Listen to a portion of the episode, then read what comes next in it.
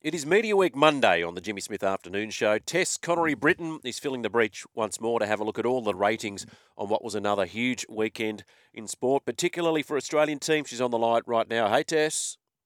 I am taking up residency in this slot. Well, I tell you what, Trent. Uh, Trent's got his work cut out for him if he wants his slot back.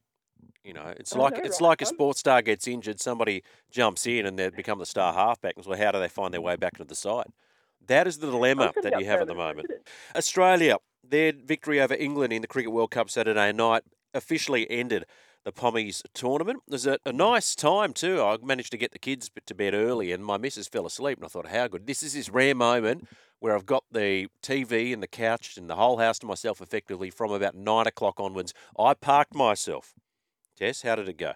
Yeah, you weren't the only one to uh, to be parking themselves. It was uh, a pretty widely watched one, as you can imagine. Anytime the Aussies taking uh, up to bat, people are tuning in. Going up against England, you know who who doesn't want Australia to beat England, really?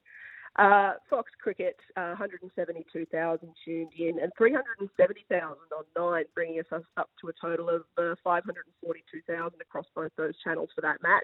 Uh, very very solid there.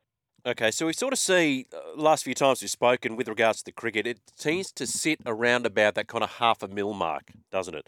It does. It's a really consistent performer, the cricket. Yeah, absolutely. And I wonder if those numbers are going to start to scale up. Australia just need one win from the remaining two matches to make the semi-finals. You know, semi-final, final time, knockout games. I expect those numbers to climb. Oh, just on the cricket too.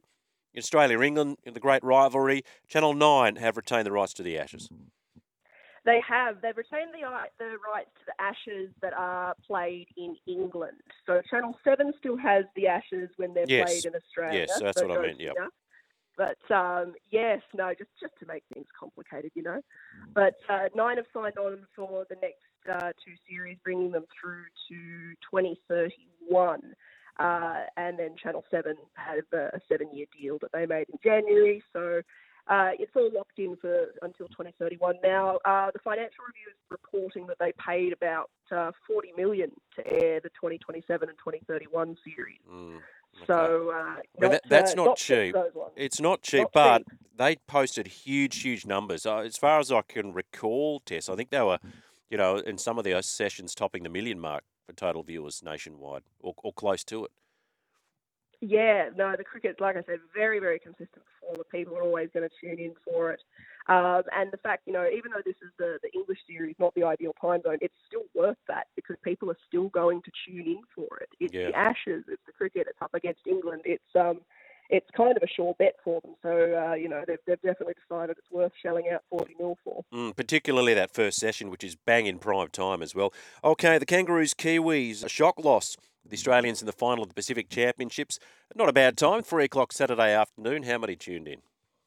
Yeah, better than two in the morning, which uh, we've had True. a few people contesting with at the moment. Um, 122,000 watched on Fox, uh, and on Nine, 142, bringing us up to uh, 264,000. Not the highest numbers we've Mm. seen for the tournament, but again, Saturday afternoon um, is always a, a slightly more difficult slot, even if it is three in the afternoon. And uh, yeah, the fact that uh, the Aussies went down, it may not have may not have helped. Yeah, I just wonder a five thirty or even a seven thirty start. You know, which you know, granted it was over New Zealand, so you wouldn't see a seven thirty start. But if it was here and those times, I suspect those numbers would have sat probably closer to the half a million mark. But you're right. I wonder how many people switched off after that rather inept performance. Well, the Matildas they grabbed the nation's heart during the Women's FIFA World Cup. Arrived back on these shores, played some games over in Perth. Huge numbers in attendance, fifty to sixty thousand. How many were tuning in via the box? Oh, I'm obsessed with these guys. I couldn't name a single fact about soccer at the beginning of the year. I'm all over it now. Um, yeah, so uh, Channel 10, 456,000 tuned in for the match against Chinese Taipei uh, a little bit earlier in the week. And uh, really great game in that one, 3 0 win. So very, very pleased for uh, all the Aussies still getting behind the Matildas there. Yeah, good stuff. And finally, the Formula One, again, sort of early hours of this morning, Brazil. Uh, but across the weekend, we had the sprint race and qualifying. We did, yeah. So we'll get the, the early hours of this morning numbers through tomorrow, but the uh, the sprint race that we got uh, those numbers through this morning, that was 56,000 tuning in on uh, Fox Sports for that one. Okay, 56. So similar to the numbers that we heard the last couple of weeks with both the USA and Mexico. Great stuff. Thank you so much, Tess. No worries. Cheers, mate. Enjoy the day. And you. There she is, Tess Connery Britten, with our Monday update from the weekend's viewing figures in the world of sport.